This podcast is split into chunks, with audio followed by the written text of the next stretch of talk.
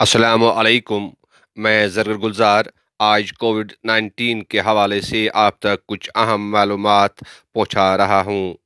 Corona virus کی جسامت چار سو سے لے کر پانچ سو نینو میٹر سے زیادہ نہیں ہے۔ نینو میٹر ایک میٹر کے ایک اربویں حصے کے برابر ہوتا ہے۔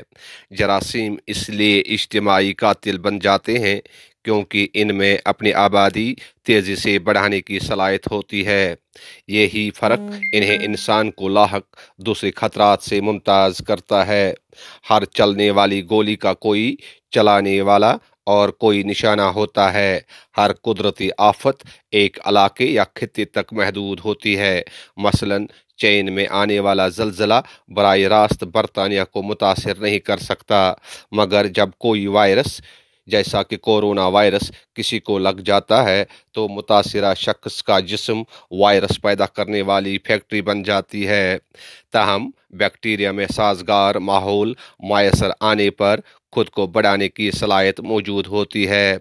ایک وباہی جراثومی کی وجہ سے پیدا ہونے والی علامات جیسے چھینکیں، کھانسی یا خون کا رساو، اس سے اگلا اور پھر اس سے اگلا میزبان بنانے میں مدد دیتی ہے۔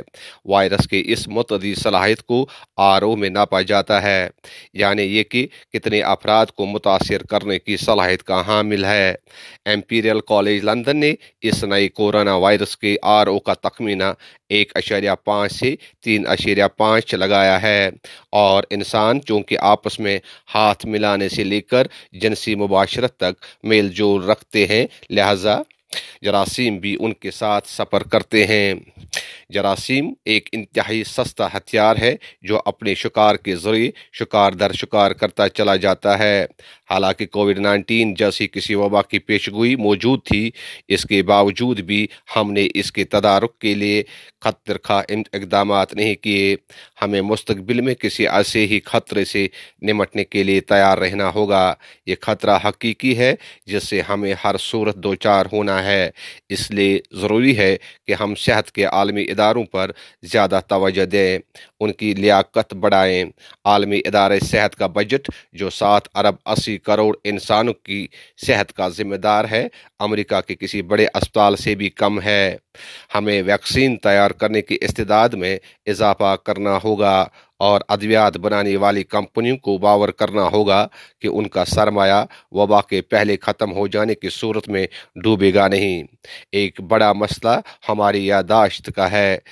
سارز یا ایبولا جیسی وبا آنے کے بعد سیاستدان وعدے تو بہت کرتے ہیں، مگر اس کے بعد بھول جاتے ہیں اور مناسب مالی امداد فراہم نہیں کر پاتے۔